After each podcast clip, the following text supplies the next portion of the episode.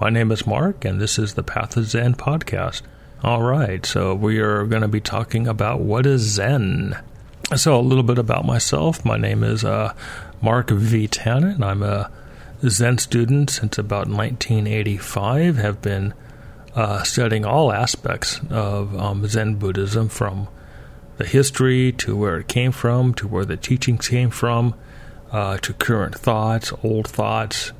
So I have a quite a vast range of, of Zen, but I also should warn you that I have a very different view of Zen that you might find in from the Zen centers. So uh, the things I will say may challenge you.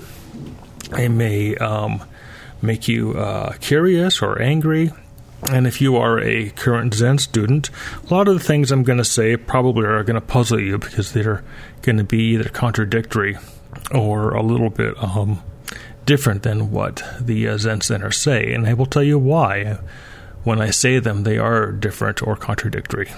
And for those of you who are new to Zen or have no idea what this is, um, I will be explaining things out in detail, hopefully to really break them down to their meanings because words have meanings and break them down into a way that can be understood and give you some things to think about.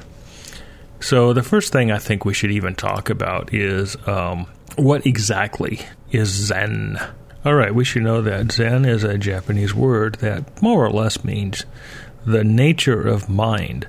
Um, some people want to translate that as mind or to mind, but when you really start looking at the, the word Zen, as in how it's looked at from the, the Chinese, the Chinese call it Chan, and that came from the uh, southern Asian areas, which they call it Dianum. and that really um, Dhyana means, uh, by the way, uh, to to see and to hold. Chan means more like nature, mind, or mind of nature. So Zen, when you really look at the word, is a is about it's kind of a pointing to the nature of mind. What is the nature of your entire mind? And so we'll be discussing what uh, mind is, and we'll be discussing what that nature is uh, in these podcasts to come.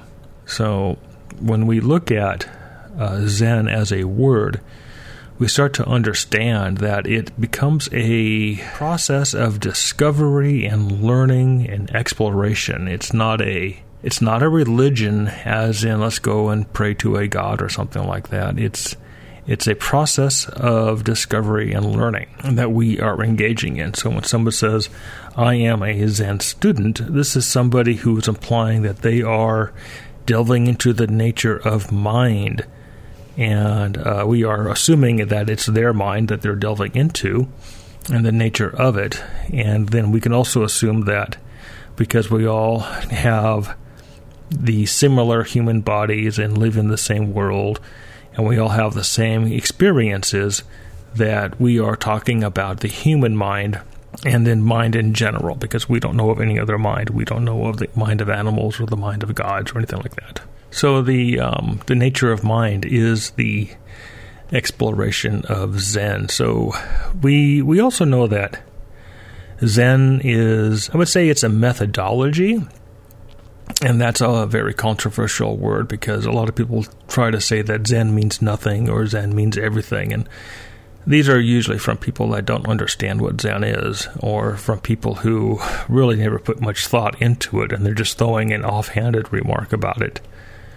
So we, we know that Zen has come to us through uh, a long, long process from, I would say, probably from the Indo uh, Indian region. So, uh, you know, most people say, well, where did Buddhism start at? And a lot of people try to say it's India, and it didn't start in India. It probably more or less originated in the Iran Syrian area and then migrated into India and then into the Far East.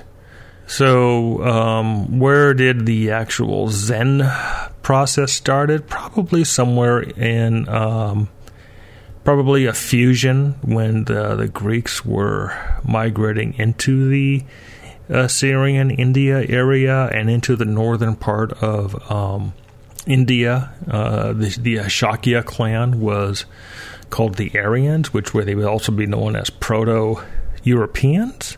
Uh, they were a fair skinned, which means not black, and uh, they were not seen as native to the parts of that world. They were um, outsiders. They also called them uh, the snake people because they wore pants. We also know that uh, at that point in time that uh, the world was ruled by royalties and uh, wealthy merchant families. It's pretty much um, how the ancient world worked. Uh, you were either uh, involved in the royalty, or you were born into it, or you were the heirs of a wealthy merchant family and um, pretty much everybody else under you was in some sort of serfdom or slave class. Um, that's pretty much the entire way the world, the ancient world, worked back then. Education in the ancient world. Um, if you were fortunate to be born in the royalty or a wealthy merchant family, you would have uh, teachers, and a lot of these teachers were coming from the sophist class. And this was a um, a uh, educated people, generally educated in math and philosophy and uh, reading and writing, and uh, it was a cla- would be considered a classical education. So the sophists were were paid more or less um, by the royal families and the merchants to teach their children, and they lived within uh, within the palaces or the houses of these people, and they were tutors. There was no such thing as public schools back then. So the only other um, ways of learning, if you were not fortunate to have a uh, tutor, would be um, going to the uh, the temples, and the temples. You would either um, your families would pay for you to become a a, uh, a, monk or enter the monastic system of these temples where you could learn to read and write. Um, and in the ancient world, even going clear up to uh, even the uh, 1800s, uh, people who could read and write uh, were always promoted into um, higher positions in uh, society. for an example, even in the Roman Empire uh, in the ancient days, those uh, men that could even uh, read were always made officers within the, the military because they could uh, receive orders and then follow them via paper. It was it was an efficient means. So, uh, reading and writing uh, in the ancient world was really your step up to a much um, much more uh, productive and and uh, uh, reading and writing of the ancient world would give you a station and position that would otherwise be unattainable. So, when you get a good picture of how the ancient world worked, which is um, quite different than today, you start to understand that um, the the way that Zen or the what we what we know as Zen today um, was more or less brought into the uh, Asian, the Southern Asian areas, and eventually into the Far East. Um, I would say mostly by uh, wealthy families, royalty, various other, and also through the temple systems, though. So you also have to understand that um, in the southern part of Asia, monasticism existed um, prior to uh, Buddhism and prior to to Zen. Uh, monasticism uh, is it more you know people we think of this as you know a religious convent, as some sort of place where people want to um, congregate and live a very religious life.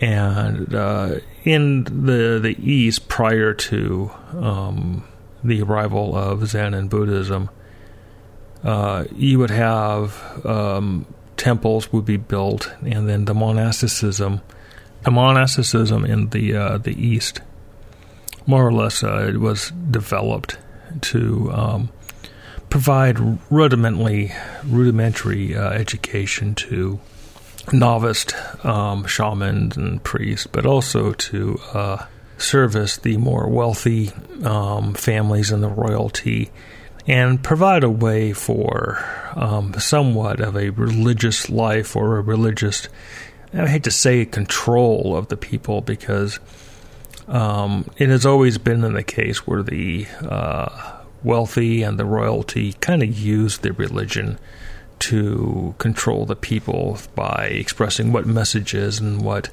morality that they wanted the people to um, to to live by. And so that's pretty much um, how monasticism uh, was working in ancient world. Um, I mean, you would have the royalty that would say, "These are my laws, and this is my my will," but then you would have the priest that would more or less serve as an apologetic class for the royalty and um, use the position of of religion to apologize for the, the royal edicts and get the people to go along with them. So we know that Zen is um, just by the, the history of Zen and by the history of the word, which means nature of mind. We we know now we can pretty much know that Zen is not a cultural religion. It's not of a people or a place. It's um, you know, you talk about a cultural religion, that would kind of be like um, Native American uh, shamanism, because uh, that's definitely a people or and a place. Uh, Japanese Shinto, um, that's people and a place. Uh, Hindu, um, Hinduism is, is of the Hindu people and the place. It's not something that can be easily transported to a different place or a different people. So, this is something that one has to recognize about when we talk about what Zen is. And so we know it's not a cultural religion or of a people or of a place. And so when we look further at Zen, because we're talking the nature of mind, we start to realize that it's also not a worship of uh, of it's not theism. It's not a worship of a supreme being.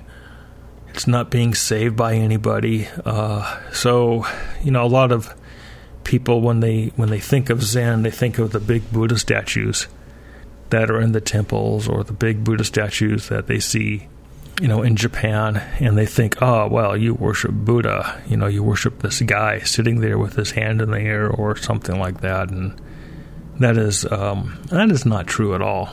I would say that um, the Buddha statues more or less represent the awakened mind.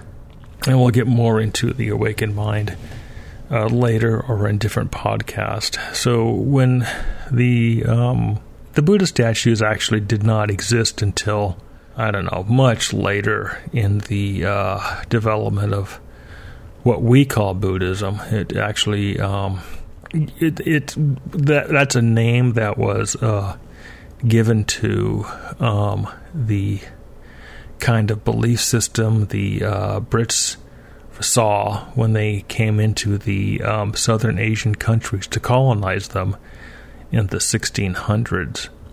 It was actually called uh, Brahmayana, and uh, and in a lot of ways, um, it didn't really have a whole lot of. There wasn't really much of a name to it. But when the British, you know, found the yellow-robed wearing monks, the Theravadins, um, they started calling it Buddhism because it was. They were saying, "Well, you're studying the teachings of this Buddha, the teachings of the awakened one." Or I would say the teachings of awakening. So probably, I would say prior to the the British coming in and giving this name Buddhism to what they found, um, there were already Buddha statues being made. I think clear, going clear back to the, I don't know, 11th, 12th centuries when those things started to really start being uh, popularized. So the, the Buddha statues um, really represent the enlightened mind or the enlightened person, not necessarily a person. You know, it's not a Jesus, it's not a Muhammad. It's representation of a universal um, mind, the awakened one. And that could be anything, anybody. Prior to the the statues, uh, usually the enlightened mind would, would be represented by an empty chair, sometimes by a, a, a bowl that was not filled with anything. Um, sometimes it was just a, a, flat surface like a table. And other times, um, just a tree or or nothing. So the the idea that um, you know that we pray to a, a Buddha is um, a misnotion. And I should also say, just for the the sake of it, that um, you know, for one that has, I have studied the Buddhist canon, and it is actually a heresy to to call a an inanimate object, a non sentient uh, thing, a Buddha.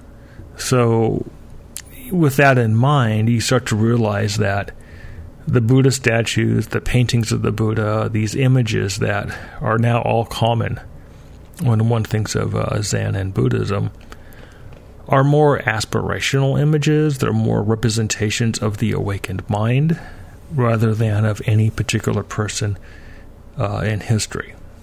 You know, people would say, "Oh, so do you worship and pray to that there Buddha?" And you know, you have to just chuckle and say, "Well, no," because you know, you, you know that the person that's saying that statement doesn't even understand what what the Buddha uh, means. And we also know that um, you know, most people just sort of know Buddhism through TV uh, or pop movies. And that kind of Buddhism is highly misleading and highly uh, inaccurate. So, we're talking about the Buddha statues being a representation of the awakened mind. And Zen, the Zen methodology that uh, becomes apparent when you're when you're starting to look at um, a Zen, you you want to ask, well, what is this methodology? And the uh, the Zen methodology. So, like I said, Zen, uh, even though Zen means the awakening of mind, but it also also means um, the process of awakening mind. Because I said Zen is uh, the to the awakened mind, or kind of like the arrow pointing to the awakened mind. So it implies a process, a methodology. So when we look at the the Zen methodology that has come to us, and here in the West, um, that methodology has come from Japan. So when we start to actually look at, you know, we, we, we look, we, we go through, we look through, and we brush aside all of the cultural and sort of this uh, religious um, etiquette that has come to us from the Japanese temples, and we push that aside and we look at what is the hardcore nuts and bolts of the methodology. And we find that it uses um, discourses. Um, this is a, they call these Dharma talks in the Zen centers, though um, there really are just lectures from the uh, teachers or the educated ones at the Zen centers, and they they're pointing to the nature. What is the nature of mind? What is the nature of the soul? What is the nature of phenomena? Um, and so they're trying to teach you a, a metaphysics, a metaphysical language. And this is done through discourses. Um, this could be public discourses, these can be private interviews. Um, but these are lectures, and sometimes they put them in written form, and you can you, you would read books on these on these educated uh, lectures about the metaphysics. Because in order to talk about the nature of this, the, the spiritual nature of things, you have to have a language, and that language is learned so that you can have a discussion about them. and you can understand them and you can explore them and you can you can kind of push yourself uh, deeper into a an understanding or a seeing. So the discussion and and the uh, what they call Dharma talks or just Zen talks is the first part of the method. You have to know what it is that you're talking about, and you have to be be educated. The the second part of the method uh, is the more or less what I call the Socratic discussions, and these can either be one on one, you know, face to face meetings with the teachers or uh, groups in, in a group with senior students or other students where you would more or less kind of delve into the in a Socratic methodology of why do you think something? Why do you believe something? Why do you think you know something? And this can go a long way to help dissolve doubts, conquer fears, uh, brush aside um, held convictions or things that you think are so that are just not. Um, so this can go a long ways into building faith, uh, establishing a deeper um, conviction, but also um, you know, people can, when going through the Socratic discussions, can learn a lot about themselves and a lot about the things that they that they think is so that are just not. So that the Socratic discussions um, can be can be of different types. Um, some groups will do them as you know the small groups will do this together. Sometimes it's only done in uh, from face to face, from the student to the teacher. Um, the Tibetans will do this like in big circles. You'll have big circles of monks uh, doing this, and these discussions can either be very um, moderated and uh, there's a format to them, or they can be um, kind of uh, ad hoc where anything goes. And in the Tibetan schools, they would have these sort of discussions, which were kind of very ad hoc, anything goes. That can involve anything from shouting and screaming to hitting. You know, you're not hitting somebody to hurt them, but you're just sort of hitting them to get their attention. Uh, and sometimes they they will call you names. Um, I have even seen some name calling uh, in the, the, the Zen centers from time to time, but that's rare. Um, I, uh, so this is a big part of it is the Socratic discussions, and so the last part of the Zen um, methodology is what I call the insight meditation. Um, in Japanese, call that zazen, and it's where one will sit in serene meditation, which can also be called serene prayer, um, where one delves inward to discover the spiritual mysteries for themselves. And so all three of these, the, the discourses, the Socratic discussion, and the insight meditation, form the kernel of the Zen methodology. Um, there could also be some other um, aspects to the methodology. Uh, some people would say work, you know, work projects or um, various types of um, devotional uh, or devotion. Um, so when I talk about the uh, devotional part of this, that would be like the ceremonies or the um, sort of the religious uh, religious behavior that you would see if you were to go to a Zen center or a Zen temple and this is very much a uh, you know where you're you're basically reaffirming or recommitting yourself at all times in all ways to the path to uh, the awakened mind where you are praising the awakened mind you are aspiring to the awakened mind you are wanting to be that awakened mind. However that is not necessarily the the only thing that you're praising because there are other steps. Awakening in Zen is not the end goal, but rather the prerequisite to actually um, follow the true the, the teachings of Siddhartha Gautama, the Buddha. because uh, his his particular teachings are of the liberation of the mind, and you first have to awaken to the nature of your suffering, the nature of your mind, before you can liberate it. So the Zen methodology um, get, puts you into that position to where the teachings of the Buddha actually work, actually take hold.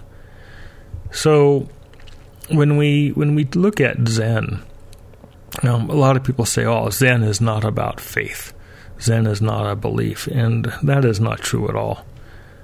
It Zen is a path of faith, at least at the beginning, because you have to have faith that the that the path will work, and you have to have faith that the teachings are true, and you have to have faith that what the Buddha taught is true. And without any of this, the whole thing falls down. So, and then you have to have belief. You do have to believe that you're not being lied to. You have to believe that the people know what they are doing. And you have to believe that you can do this. Without any of those things, the whole thing again falls down.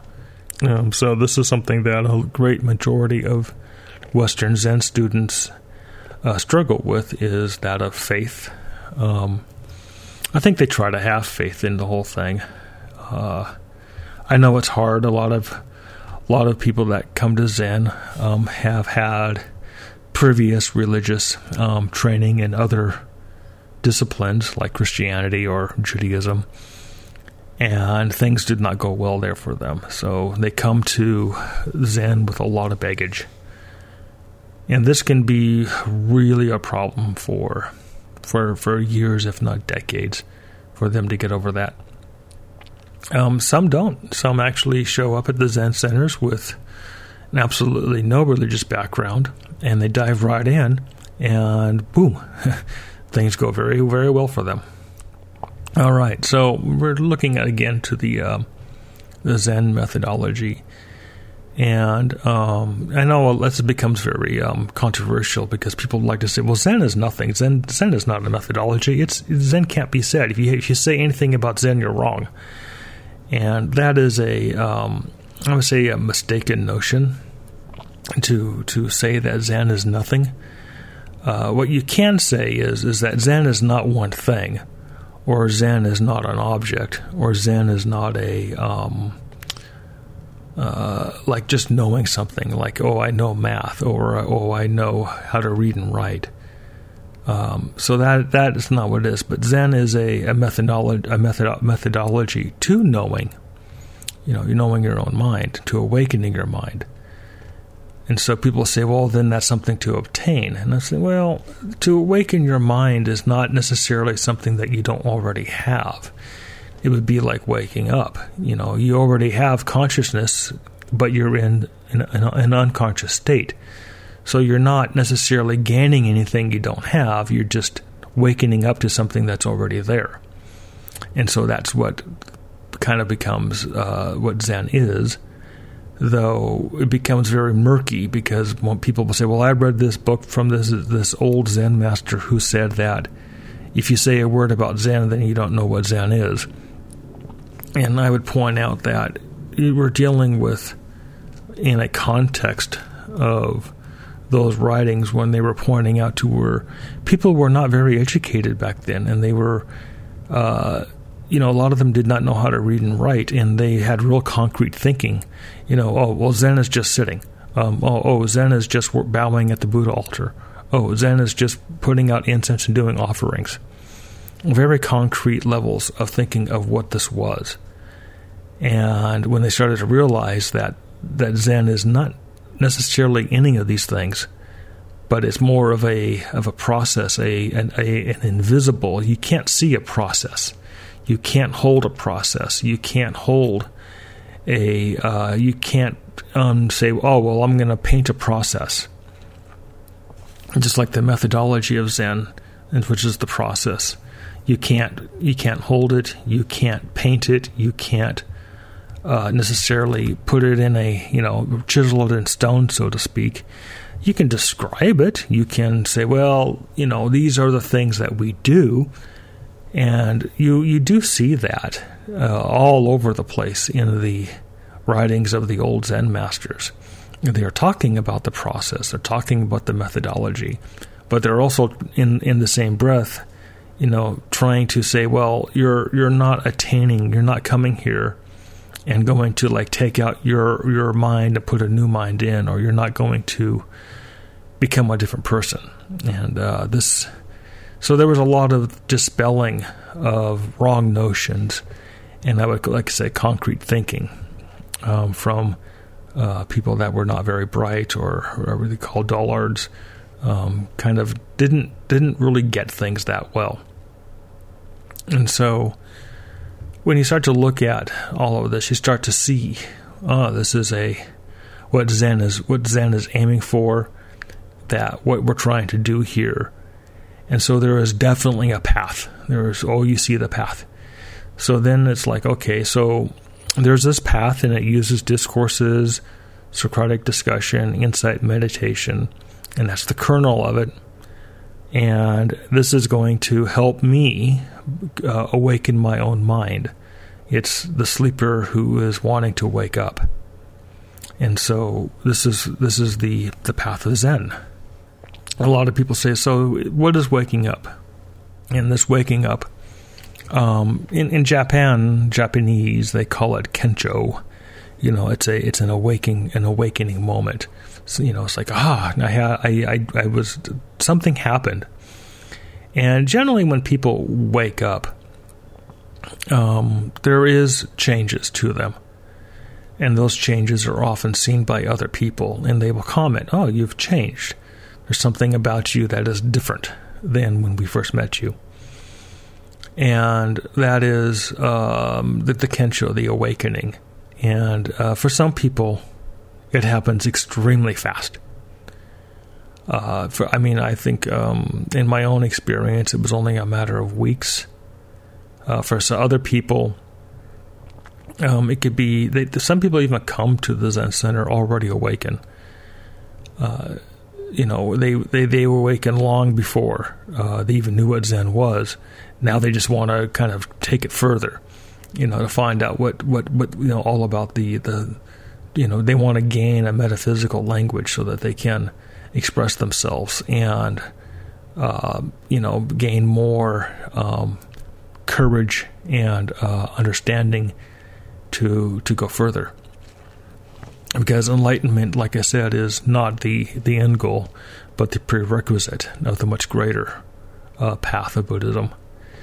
So here in Zen, uh, I like to say that we hold, you know, that Zen is um, is the most expedient means of achieving enlightenment.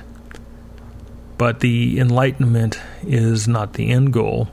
The prerequisite to the greater path as taught by Siddhartha Gautama, and that path is usually uh, soul purification and, and, then liberation. Which uh, I know a lot of, again, that is controversial because people like to say, oh, Zen did not teach uh, that the soul existed which um, is not true. And it is yet another um, misconception that Zen in that Buddhism there's no soul. Uh, and we will talk about that in another uh, podcast about whether there's a soul or not, and what was the position of the Buddha on this. So, enlightenment becomes enlightenment. Sort of they call it the E word in the Zen centers. It's kind of a four letter word to some people because um, a lot of people who um, have not waken up the enlightenment, um, they tend to fantasize of what this is.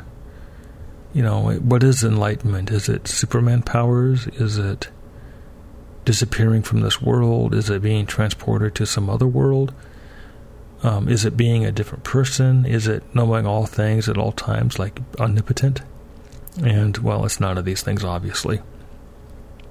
Simply, enlightenment, at least within the, the Buddhist context, is knowing of your mind in this phenomenal world. In other words, you know what the nature of it is. You see it. You. It's not that you have a intellectual nature of it it's that you you see it. You you have a true grasp of it. That's the enlightenment. That's the aha. And you know why you suffer. You know, you see it. You see why you suffer. And when that happens, everything changes. Um, it can be a what they call a turning point where your your your life was going in one direction you waken up to the nature of your own mind and then you sort of like take a different direction of of your life and everything. And it's a it's a profound change. And some people that change is instantly profound and in other people um, the change is slow it just depends on their current life situation so but it is generally recognized that um, you know, like I said, other people will kind of tell you, you know, you know, hey, I'm kind of seeing some different things about you than when we first showed up.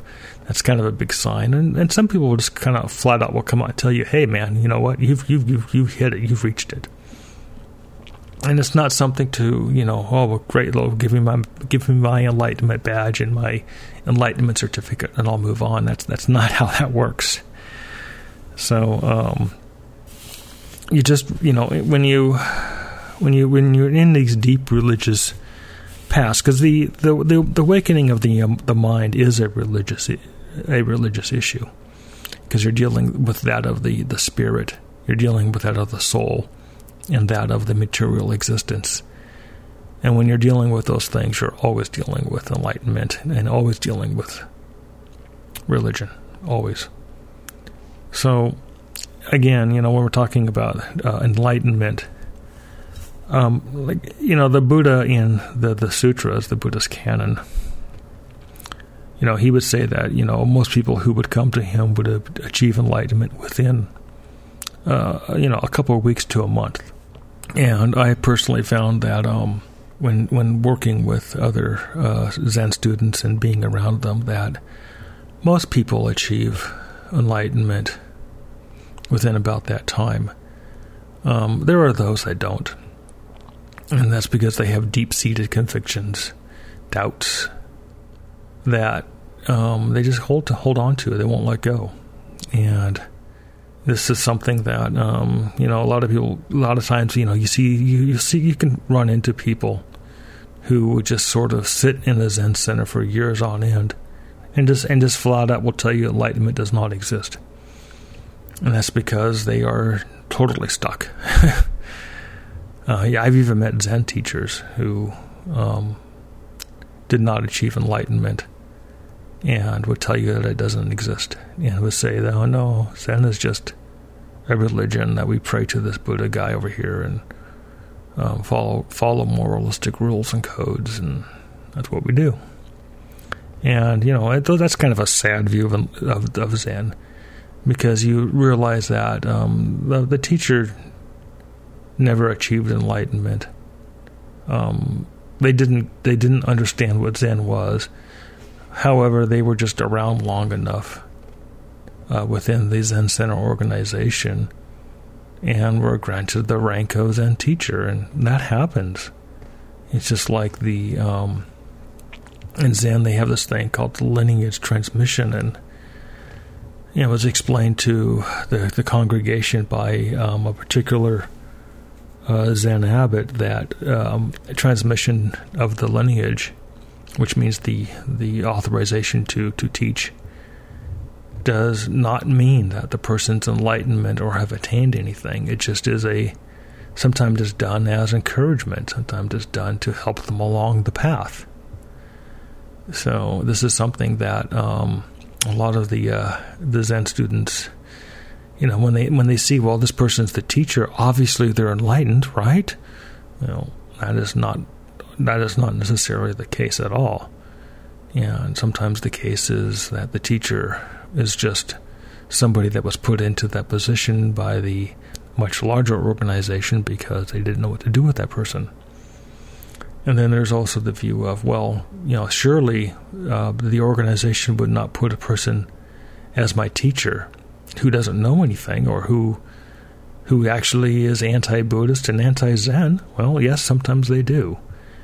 And these are this is hard for sometimes the uh, the Zen students to to understand, especially when they start to realize that their the teacher that they have been with is not somebody that is that is good for them, and that happens. Um, I have met a number of students who have who have said, "Wow, you know, you're saying things that I've never heard," and it's like, well, yeah, there's reason for that. That's because there's a good chance that your teacher does not believe in any of this, that, that they have never achieved enlightenment, that they have no faith in the path of Zen, and so they've they look at Zen as just a you know a praying to the awakened mind, a devotional um, a devotion to the awakened mind, but they really don't know the method of Zen, and they don't really understand the process that you have to go through because